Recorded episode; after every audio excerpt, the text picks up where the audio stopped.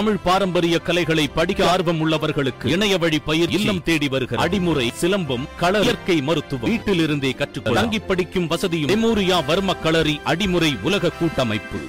மக்களுக்கு நல்லா தெரியும், விவசாய மக்களுக்கு இந்த இந்த அரசாங்கத்தை நம்ப முடியாது. எந்திரிச்சு ஒரு தாட்டி போயிட்டோம்னா இதே ராமாயணத்தை ஒன்றரை வருஷம் கழிச்சு கொண்டு வந்துருவாங்க.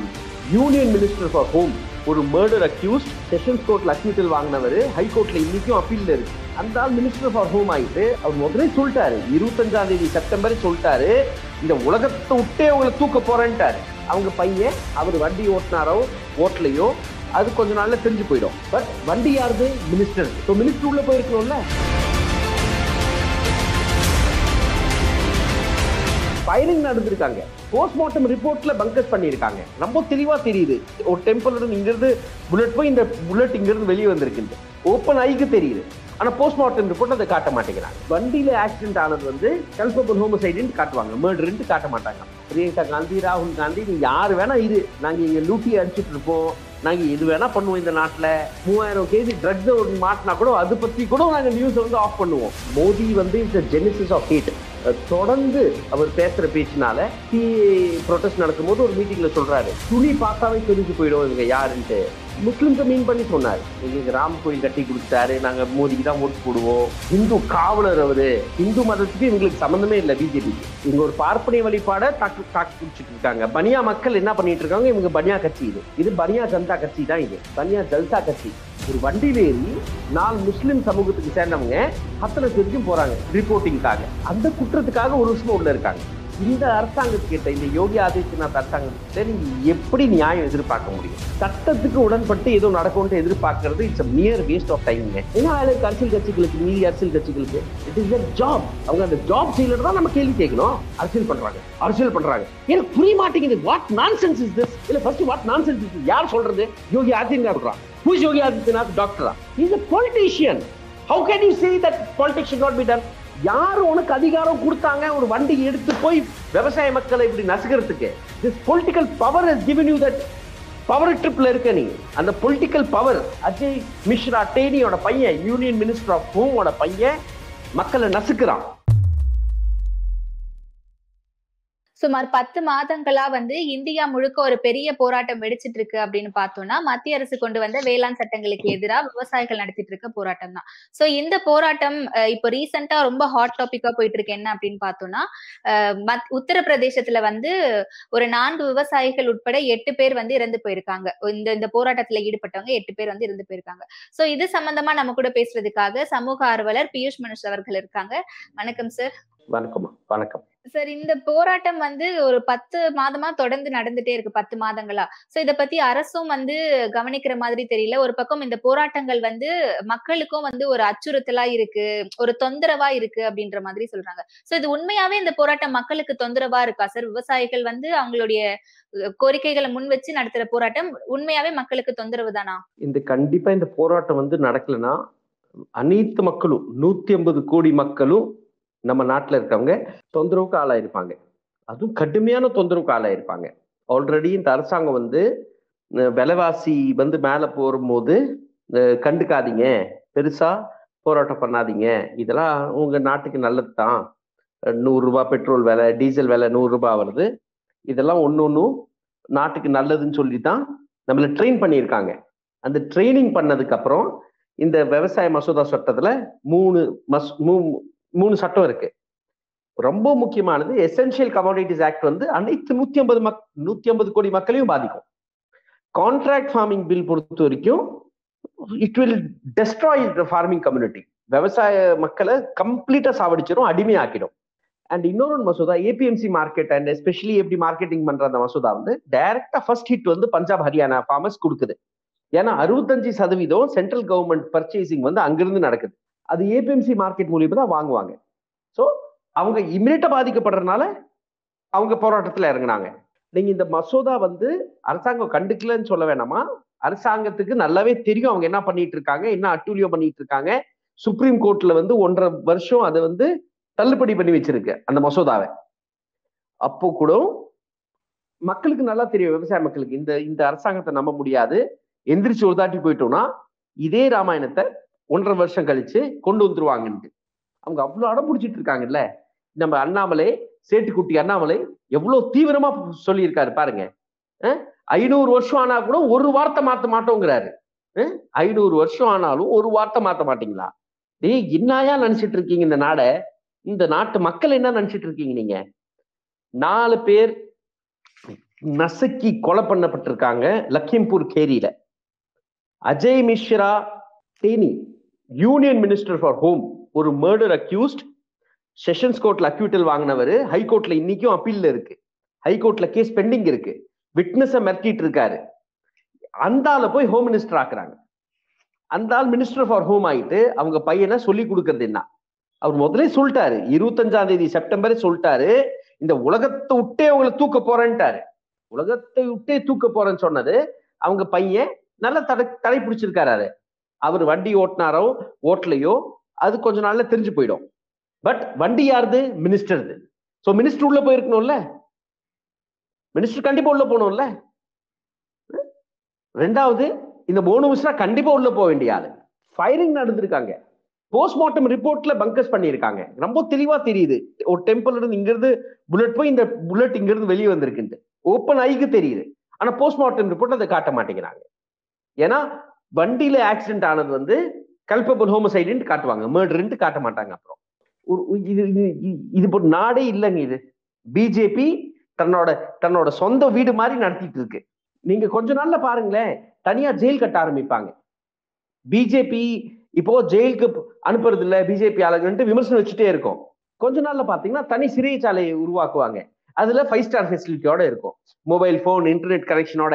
நீ இங்க இருந்து வேலை செய்ய, இது ஏதோ ஐடியா கூட எடுத்துக்குவார் அமித்ஷா இந்த காணொலி பார்த்தாருன்னா, அது வேற ஒரு தப்பாயி போச்சு இல்ல சார். அந்த அந்த நேரத்துல வந்து இப்போ அந்த இடத்துல வந்து பாத்தீங்கன்னா இணைய சேவை முடக்கப்பட்டிருக்கு. அதுக்கப்புறமா வந்து பிரியங்கா காந்தி அவர்கள் போய் பார்க்க போயிருக்காங்க. அது மட்டும் அது மட்டும் இல்லாம மற்ற அரசியல் கட்சி தலைவர்களா இருக்கட்டும், மற்ற அரசியல் கட்சியை சார்ந்தவர்களா இருக்கட்டும் போய் பார்க்கணும் அப்படின்னு சொல்லிட்டு பாக்குறாங்க. யாரையுமே உள்ள அனுமதிக்க மாட்டாங்களே சார், இது என்ன காரணம் நீங்க நினைக்கிறீங்க சார்? என்ன காரணம்னா அவ்வளவு பெரிய ஒரு இது இருக்கு அவங்களுக்கு. நாங்க எது வேணா பண்ணுவோம், எவனும் எங்க கிட்ட எதுவும் கேட்க கூடாது. பிரியங்கா காந்தி, ராகுல் காந்தி, நீ யாரு வேணா இரு, நாங்க எங்க லூட்டி அடிச்சுட்டு இருப்போம், நாங்க எது வேணா பண்ணுவோம், இந்த நாட்டுல நாங்க மண்டை உடைப்போம், கொலை பண்ணுவோம், டெரரிஸ்ட் ஆக்டிவிட்டியில இன்வால்வ் ஆகும், தீவிரவாதம் பண்ணுவோம், ட்ரக்ஸ் கடத்துவோம், மூவாயிரம் கேஜி ட்ரக்ஸ் மாட்டினா கூட அது பத்தி கூட நாங்க நியூஸ் வந்து ஆஃப் பண்ணுவோம். இல்ல எவ்வளவு மோசமான நிலைக்கு நாடு போயிடுச்சு சொல்லுங்க பாக்கலாம். கேட்டா லா அண்ட் ஆர்டர் பாதிக்குமா? அந்த அஜய்குமார் தேனி பேசினால லா அண்ட் ஆர்டர் பாதிக்கலையா? அவர் இருபத்தஞ்சாம் தேதி செப்டம்பர் பேசினது இருபத்தி ஆறாம் தேதி செப்டம்பர் பேசினால லா அண்ட் ஆர்டர் பாதிக்கலையா? நாங்க தூக்கிடுவோம், உலகத்துட்டே வெளியே அனுப்பிச்சுட்டுருவோம், இதெல்லாம் சொல்றதெல்லாம் தப்பு இல்லையா? கபில் மிஸ்ரா சொல்லிடுறாரு, அருண் தாக்கூர் அந்த பக்கம், அனுராக் தாக்கூர் அந்த பக்கம் சொல்றாரு. எவ்வளவு தூண்டிட்டு இருக்கானோ, எதிர்ப்பு தூண்டிட்டு இருக்காங்களோ அவங்களுக்கு ரிவார்டு கிடைச்சிட்டு இருக்கு. மோடி இந்த வேலை தான் பண்ணிட்டு இருக்காரு எவ்வளவு வருஷமா. சில நாய் வந்து கார்கில நசுங்கி போயிட்டா, நாய்க்குட்டி கார்கில நசுங்கி போயிட்டா, அதுல என்னத்த பெருசா ஆகி போச்சுன்னு இவர் சொன்ன வார்த்தை தானே.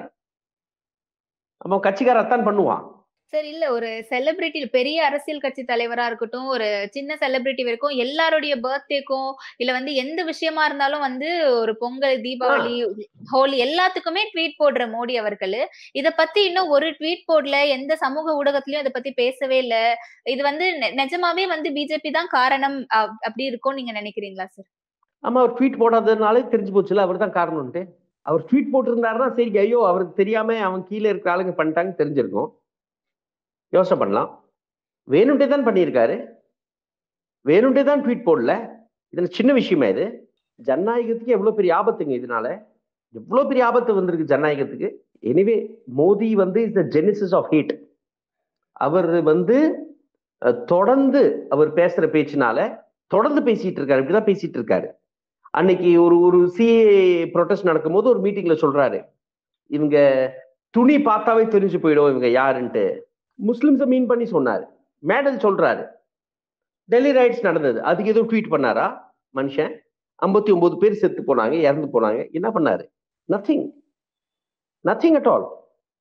தொடர்ந்து இதுதான் பண்ணிட்டு இருக்காரு.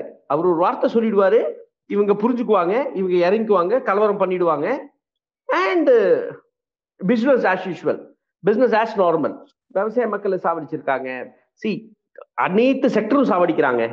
ஒரே செக்டர் நல்லா எது இருக்குன்னா அடானி அம்பானி செக்டர் நல்லா இருக்கு. கார்பரேட் செக்டர் நல்லா இருக்கு இந்த நாட்டில், அவன் நல்லா இருக்கான், அவன்கிட்ட இருந்து கொஞ்சம் துண்டு சில்லற பணத்தை வாங்கிட்டு இவன் சந்தோஷமா இருக்கு, கொஞ்சம் மிடில் கிளாஸ் அது வேணா கை தட்டிட்டு இருக்கு. மீதி அனைத்தையும் ஒரு சிக்கல்ல போய் மாட்டி விட போறாரு, ஒரு பயங்கரமா சிக்கல்ல மாட்டி விட போறாரு. சார், இன்னும் கொஞ்ச நாள்ல வந்து சட்டமன்ற தேர்தல் வரப்போகுது உத்தரப்பிரதேஷ்க்கு, இன்னும் கொஞ்ச நாள்ல சட்டமன்ற தேர்தல் வரப்போறதா இருக்கு. சோ இப்படி ஒரு சூழ்நிலையில பிஜேபி வந்து விவசாயிகள் எல்லாருமே பிஜேபி பிஜேபிக்கு எதிரா இருக்காங்க. மற்ற அரசியல் கட்சி தலைவர்கள்லாம் வந்து இதை சாக்கா பயன்படுத்திட்டு அந்த ஊர்ல இருக்கிறவங்களுக்கு எல்லாம் ஹெல்ப் பண்ற மாதிரி பண்ணிட்டு இருக்காங்க. சோ இது வந்து யோகி ஆதித்யநாத்துக்கு வந்து எதிரா நிற்கும் நீங்க நினைக்கிறீங்களா சார் இந்த எலெக்ஷன்ல? இதுமே சொல்ல முடியாதுமா, அவங்களெல்லாம் நம்பவே முடியாது. எங்களுக்கு ராம் கோயில் கட்டி கொடுத்துட்டாரு, நாங்க மோதிக்கு தான் ஓட்டு போடுவோம், இங்க ஹிந்து காவலர் அவரு, ஹிந்து மதத்துக்கு இவங்களுக்கு சம்பந்தமே இல்லை பிஜேபிக்கு. இவங்க ஒரு பார்ப்பனிய வழிபாட தாக்கு தாக்கு பிடிச்சிட்டு இருக்காங்க. பனியா மக்கள் என்ன பண்ணிட்டு இருக்காங்க, இவங்க பனியா கட்சி, இது இது பனியா ஜனதா கட்சி தான், இது பனியா ஜல்சா கட்சி. இந்த பனியா ஜல்சா கட்சி பண்ற கூத்து ரொம்ப ஓவரா இருக்கு. இவங்க எப்படி வேணா நரேட்டிவ் மாத்துவாங்க. புல்வாமா பாம் அட்டாக் ஆச்சு போன டூ தௌசண்ட் நைன்டீன் எலெக்ஷன்ல. வெயிட் பண்ணிட்டு இருங்க, என்னென்ன நடக்கும் போது பாப்பீங்க நீங்க. சோல்ஜர்ஸ் அதிகமா செத்தாலும் இவங்க பக்கம், சோல்ஜர்ஸ் சாவலனாலும் இவங்க பக்கம், தீவிரவாத செயல் நடந்தாலும் இவங்க பக்கம், தீவிரவாத செயல் நடக்கலானாலும் இவங்க பக்கம், எது எடுத்தாலும் பாரத் மாதா கி ஜெய் ஒரே வார்த்தை மட்டும் சொல்லிடுவாங்க, நாட வித்துட்டு இருப்பாங்க. சரி, இன்னைக்கு காலையில கூட உச்ச நீதிமன்றம் வந்து இது சம்பந்தமா சரமாரியான கேள்விகளை வந்து எழுப்பியிருக்காங்க அரசு தரப்பினர்கிட்ட. இது நீங்க எப்படி சார் பாக்குறீங்க? உச்ச நீதிமன்றம் கரெக்டா தானே கேள்வி கேட்கறாங்க. அப்ப இன்னும் பத்து நாள் கால அவகாசம் கேட்டிருக்காங்க அவங்க, அவங்களை கைது பண்றதுக்காகவோ இல்ல விசாரணை பண்றதுக்காகவோ. அந்த பத்து நாள்ல மட்டும் இது நல்ல தீர்ப்பு கிடைச்சிடும் இல்ல நல்லபடியா வந்து எல்லாத்தையும் ஒழுங்கா ப்ராப்பரா கண்டுபிடிச்சு கொடுத்துருவாங்க நீங்க நினைக்கிறீங்களா? ஏங்க, ஒரு மர்டர் அக்யூஸ்க்கு என்னங்க பத்து நாள் அவகாசம்? இல்ல கேக்குறேன், புரியவே இல்லை எனக்கு.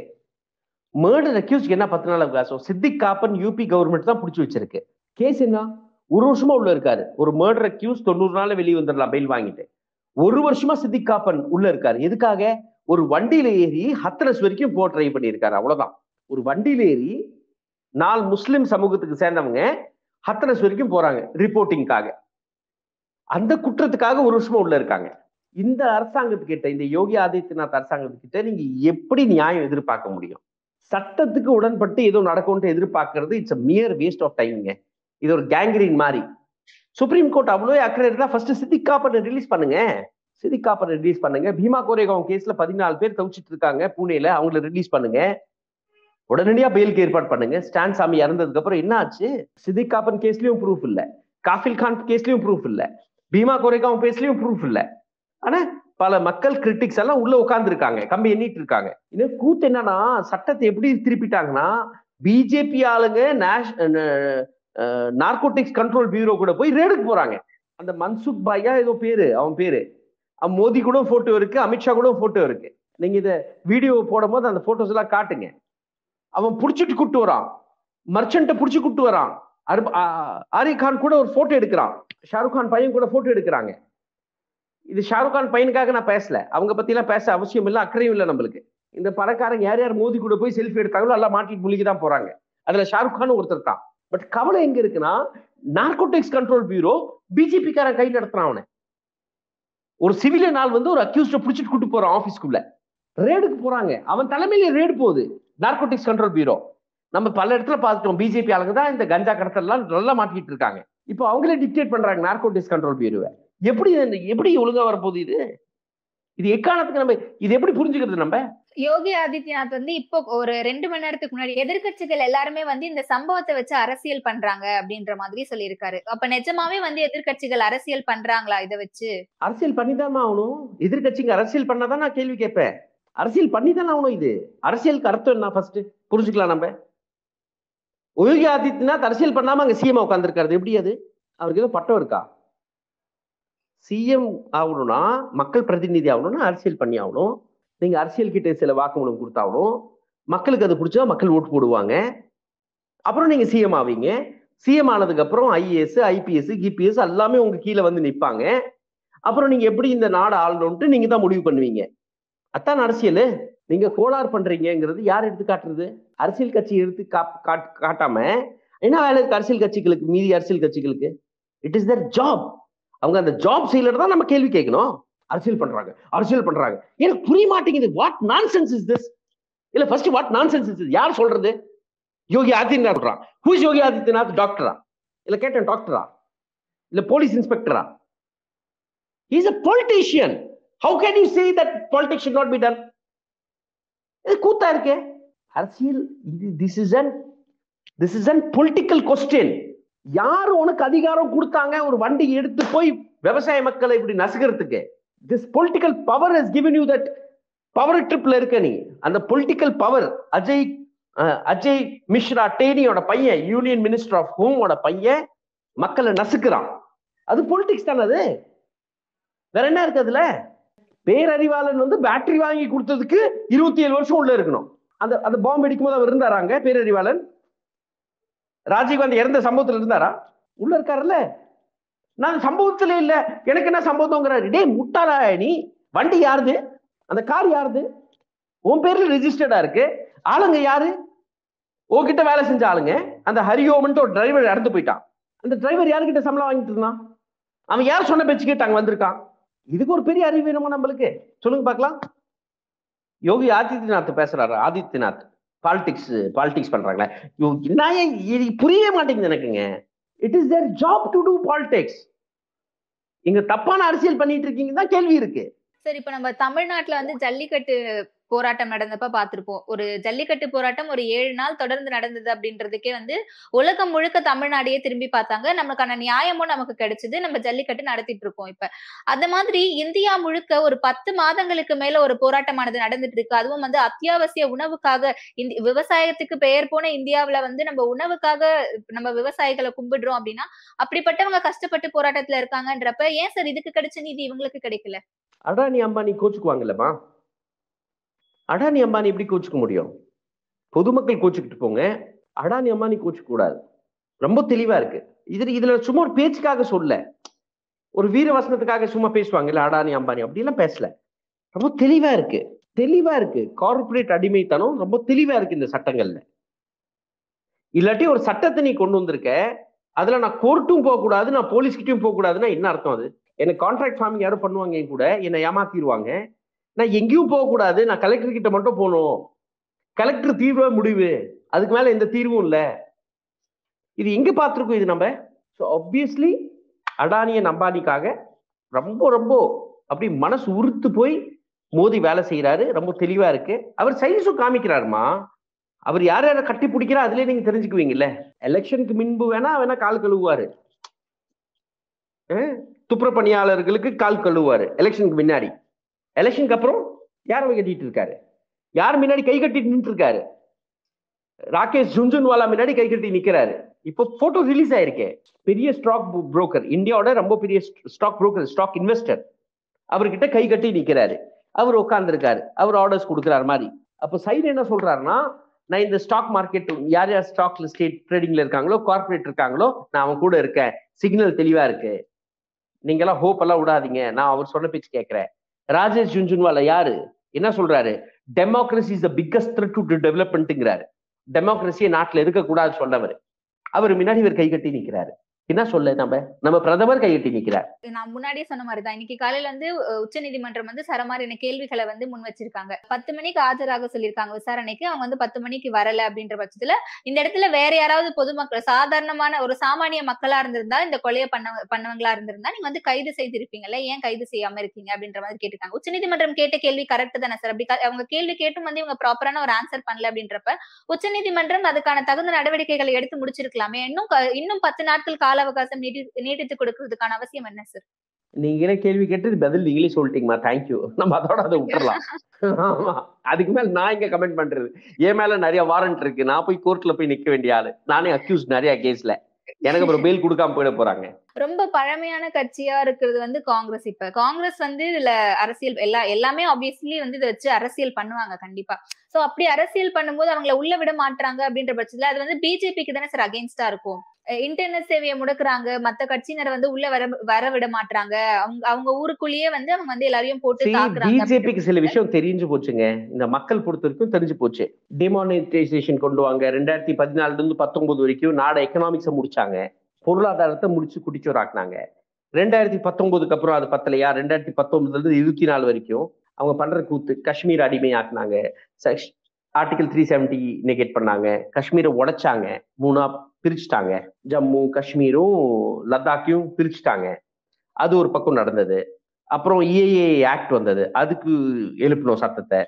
அதுக்கப்புறம் இந்த சிஏ மசோதா கொண்டு வந்தாங்க, ஃபார்ம்லா பில்ல கொண்டு வந்திருக்காங்க. இவங்க இந்த நாடை குட்டிச்சோறு ஆகாம முடிக்க போறது இல்லை, ரொம்ப தெளிவா இருங்க. ஸோ பிஜேபிக்கு அதை பத்தி கவலை இல்லை. பிஜேபி வந்து நீங்க சொல்ற மாதிரி அப்போசிஷன் பார்ட்டி லீடர் அரெஸ்ட் பண்ணிட்டா இன்டர்நெட் சர்வீஸ் பாதிக்கப்படும், மக்கள்லாம் ரொம்ப தவிப்பாங்க, அதெல்லாம் அவனுக்கு கவலையே இல்லை. அவனுக்கு பாரத் மாதாக்கு ஜெய் ஜெய் ஸ்ரீராம் சொல்லி லாஸ்ட்ல முடிச்சுடுவான். மக்களும் போய் ஓட் போட்டுட்டு தான் இருக்காங்க. அது யூபி பத்தி சொல்லவே தேவையில்லையே. ஏதோ மேஜிக் நடந்து மக்களுக்கு கொஞ்சம் சுய புத்தி வந்து இந்த பெரிய ஆபத்துல இருந்து நம்மளை காப்பாத்தினா போதும்.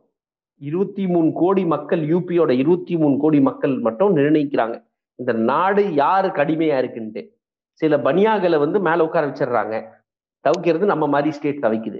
ரொம்ப நன்றி சார், உங்களோட டைம் எங்களுக்காக ஸ்பெண்ட் பண்ணதுக்கு மிக்க நன்றிமா. Thank you so மச்மா.